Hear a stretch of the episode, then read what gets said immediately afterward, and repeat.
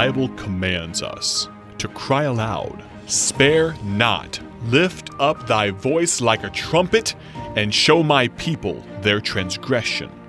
This is the Cry Aloud broadcast with evangelist Ted Houston. Thank you for listening in, dear friend. If you've been listening, you know we've been talking about this thought America, blessed of God. Why?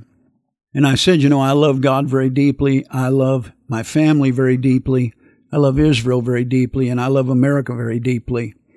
And all of them are very important to me. And I, all of them, I believe, fit together as a part of this thing of Christianity. I believe when you speak of Christianity, first of all, it's God, of course. And secondly, it's Israel. And then, of course, our families, we're supposed to raise our children up in the nurture and the admonition of the Lord. And then, fourthly, it's America.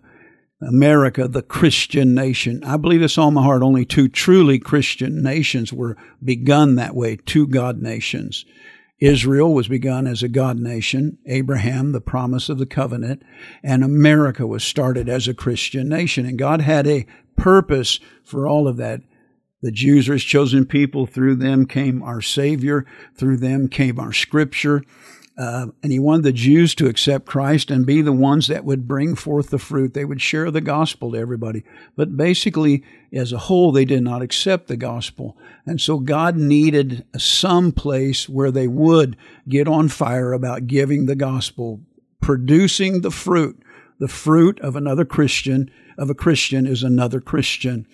And so I believe that God, in His providence, had America established as a Christian nation so that it could be the nation that would sp- spread the gospel around the world. And uh, America has been the missionary nation for hundreds of years.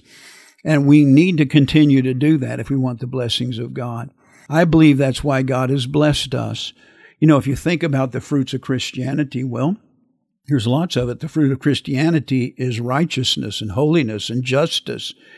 Justice for all. One nation under God. It's, it's marriage. It's raising your children. It's righteousness. It's not drunkenness and, and not fornication and all those things. And principles upon which our laws were were established, upon which our morals were based. And of course, America has moved away from God, and and we're not the moral nation, the religious Christian nation that we used to be, but we were started that way.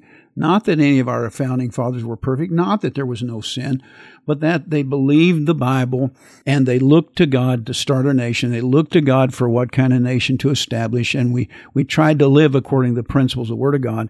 And the churches of America believed it was their responsibility to spread the gospel around the world at a time when God needed that. And so I think we need to understand something. The reason that you and I are so blessed, the reason that we are so rich, is not because we're better than anybody. Alexis de Tocqueville came here after the uh, War for Independence to see what made America uh, defeat the great British Empire. And he looked at our resources, he looked at our people, and he said, You know, America doesn't even really hold a candle to other nations in that area.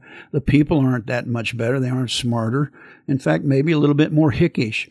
But then he said he went into the churches of America where he saw the pulpits aflame with the, with the fire of the Holy Spirit, and he realized the greatness of America was because America's God. And America accepted the God of Jesus Christ and had the Spirit of God in their Christianity. And he made this statement America's great because America's good. And if America ever ceases to be great, she will also cease to be good. God took this nation, said, I need a nation to proclaim the gospel around the world. In his providence, looking into the future, he already knew what he was going to do. He knew that the Jews would not really truly accept Jesus. He had to have a nation bringing forth the fruit thereof. And so he had in his mind that Christian nation would be born in America. And our blessings come because God chose us to be the ones to spread the gospel around the world. That's why we're so rich. He needed a nation that had the money to do it. And that's why we have the blessings we have. That's why we've had the protection of God, the peace of God, the provision of God. That's why we've had the power of God. That's why God made us a world ruler, not so that we could lord over people, but so that we would have the ability to have an influence in the world to get the gospel around the world. I want to look at a few things about our riches in the next state, in the next uh, broadcast. God bless you. Thank you for listening to the Cry Aloud broadcast with evangelist Ted Houston, produced by Bible Tracts Incorporated of Bloomington, Illinois. Visit BibleTracksInc.org for more information.